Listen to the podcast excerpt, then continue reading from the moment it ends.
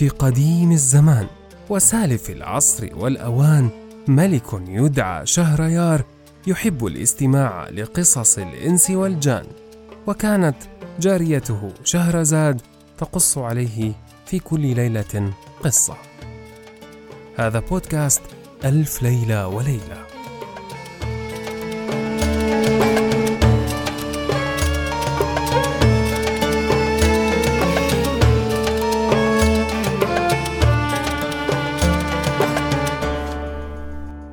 هذه قصص ألف ليلة وليلة.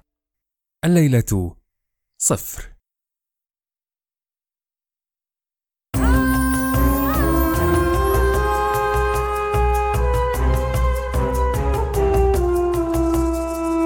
هذه قصص ألف ليلة وليلة. الليلة صفر.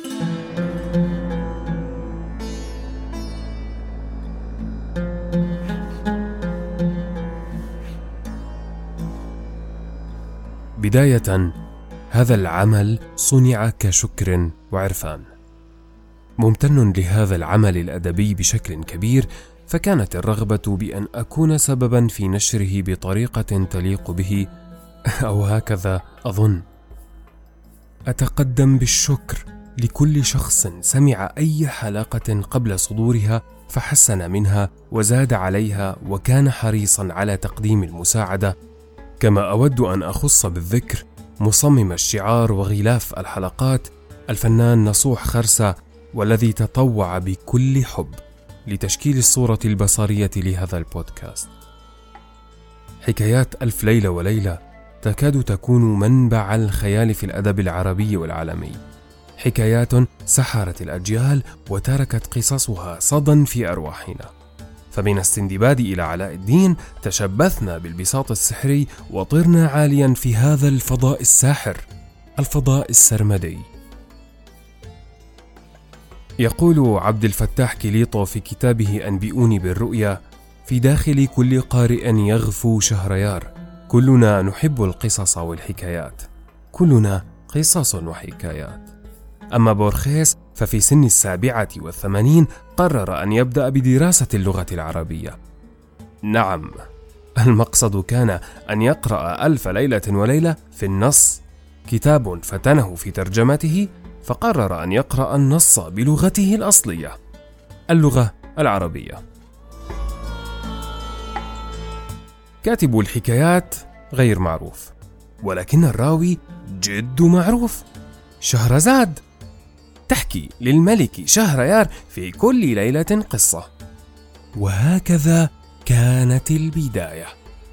قرر الملك شهريار الذهاب في رحلة لزيارة أخيه الملك شاه زمان ولكنه بعد خروجه نسي شيئا فعاد إلى قصره ليرى بأن زوجته تخونه مع أحد الخدم.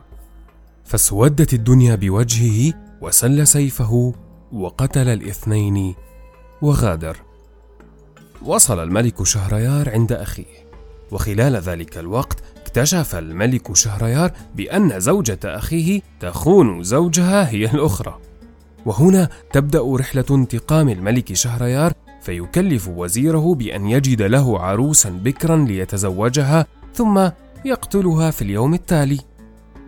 استمر الملك شهريار على هذا الحال لمدة ثلاث سنوات دون كلل أو ملل أو رادع أو مانع. فضجت الناس وهربت بناتها ولم يبقى في تلك المدينة. بنت تتحمل الوطء.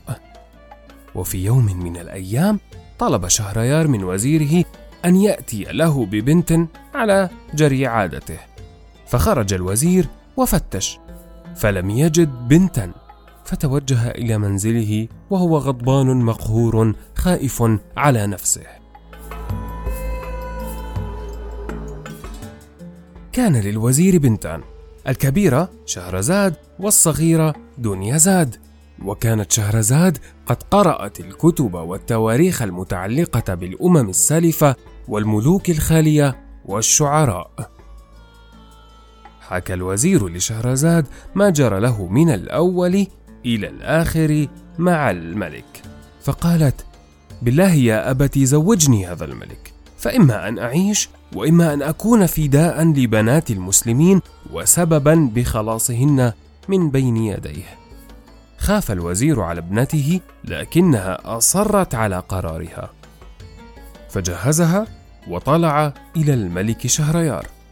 لكنها كانت قد أوصت أختها الصغيرة وقالت لها إذا توجهت إلى الملك أرسل أطلبك.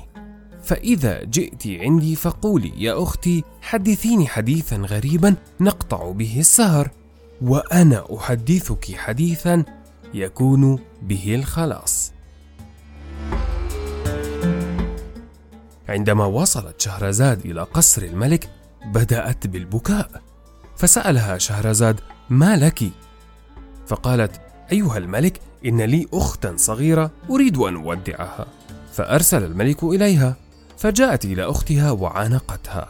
فقالت دنيا زاد بالله عليك يا أختي حدثينا حديثا نقطع به سهر ليلتنا. فقالت حبا وكرامة إن أذن لي هذا الملك المهذب.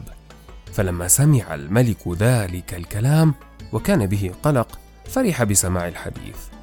هنا تبدأ الليلة الأولى التي تروي بها شهرزاد حكاية التاجر مع العفريت. وهنا تبدأ الحكاية بصراعها مع الموت في كل ليلة. تحمي شهرزاد روحها الثمينة بالحكايات والقصص. أنا نزار الحمود معكم في قراءة الليالي. لا تنسوا مشاركة القصص مع من تظنون أنهم سيحبون ذلك. شكرا لكم. شكرا. دائما.